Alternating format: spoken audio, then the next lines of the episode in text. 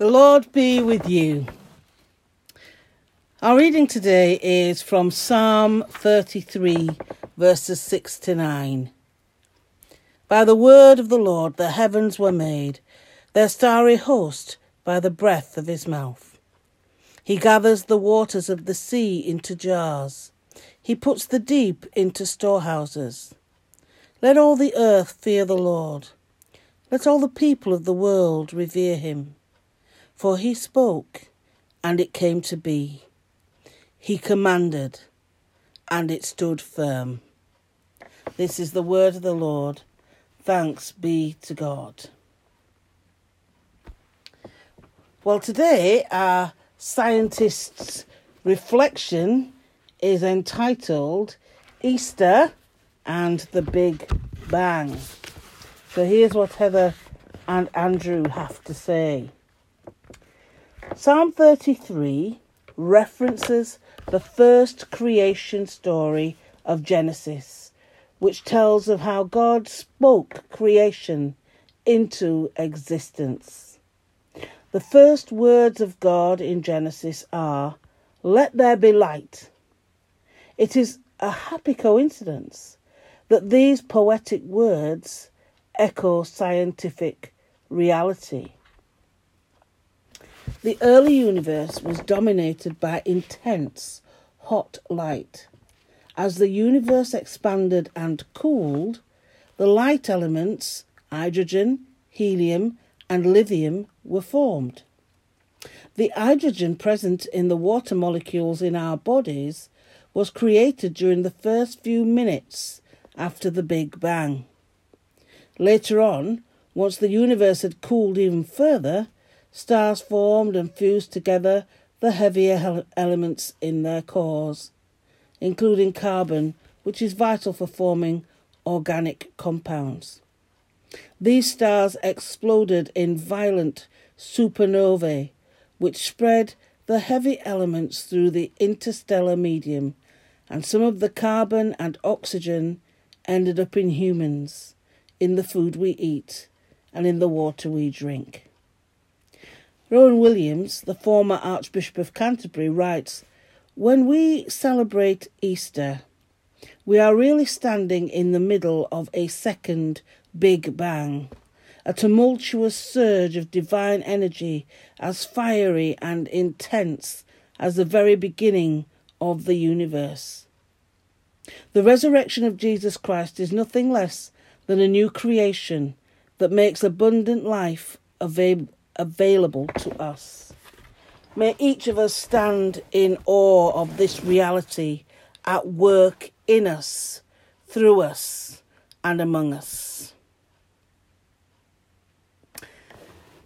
Now, I don't know about you, but I need to do a lot of thinking about that, I think, or some thinking about that, because I'm trying to equate the Big Bang with uh, creation uh, the you know these uh, there are Christian scientists who who can make that connection, and I guess I probably need to read a little bit more around that, around the Big Bang theory, and and how it how it might connect to the creation story, um, because uh, clearly um, the writers here are making those connections, and then Rowan Williams talking about a second Big Bang.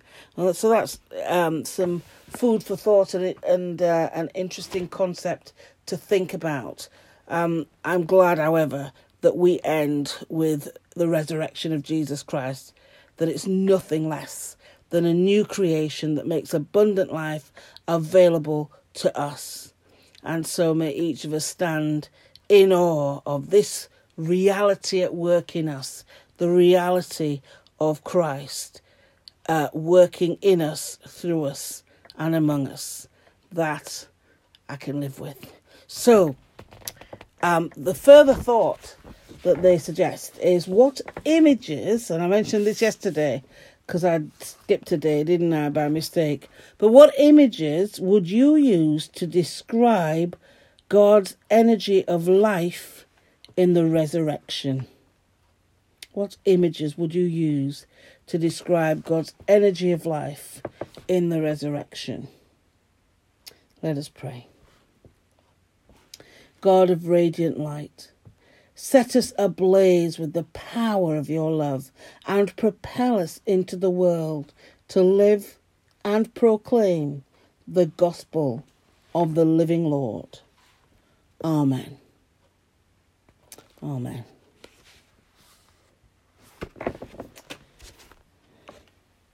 And so now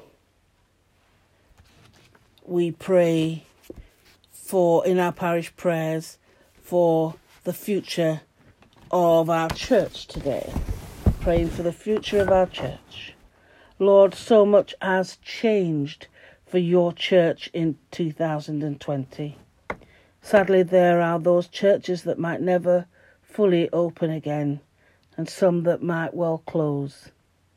We pray that you would be with the church where we all worship, that you would continue to breathe life into us, that you would bring growth and fruit.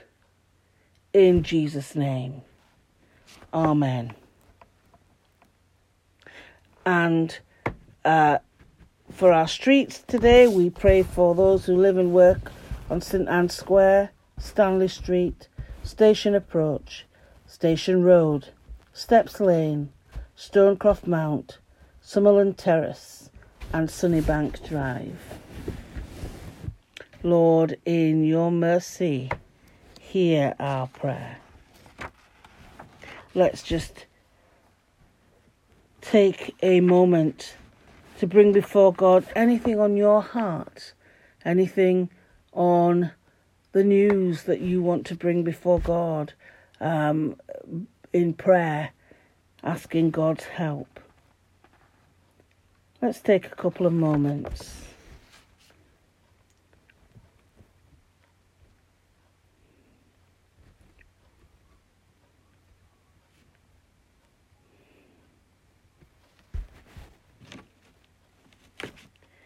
Lord, we pray for the people, the towns, the cities moving to tier three at this moment, this week. We pray that you would protect the vulnerable. We pray for areas of the world where there is conflict. Particularly today, we remember Nigeria and ask for peace to come in those areas of conflict. We pray for teachers and children approaching half term. We pray that there will be adequate time to rest, to recoup, and to stay COVID free. We pray for those diagnosed with life threatening diseases, such as cancer.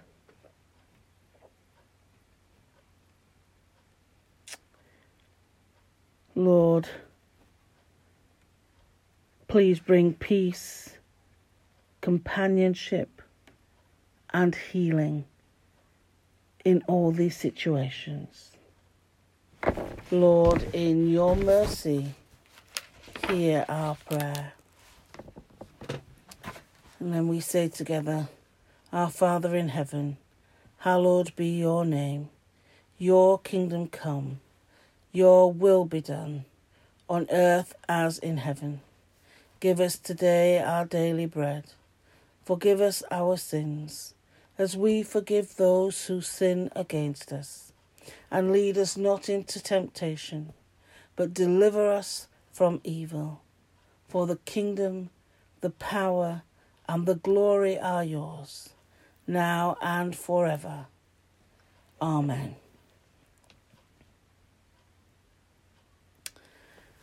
And so, Let's say the grace together. The grace of our Lord Jesus Christ, and the love of God, and the fellowship of the Holy Spirit be with us all evermore. Amen.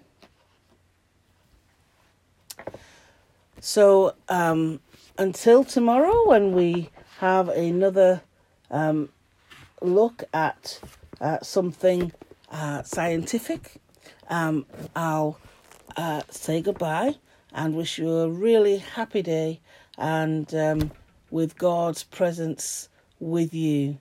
And if you're not feeling particularly 100%, I pray that you might know God's presence that will bring you peace and love and strength uh, to carry on. So go in peace to love and serve the Lord.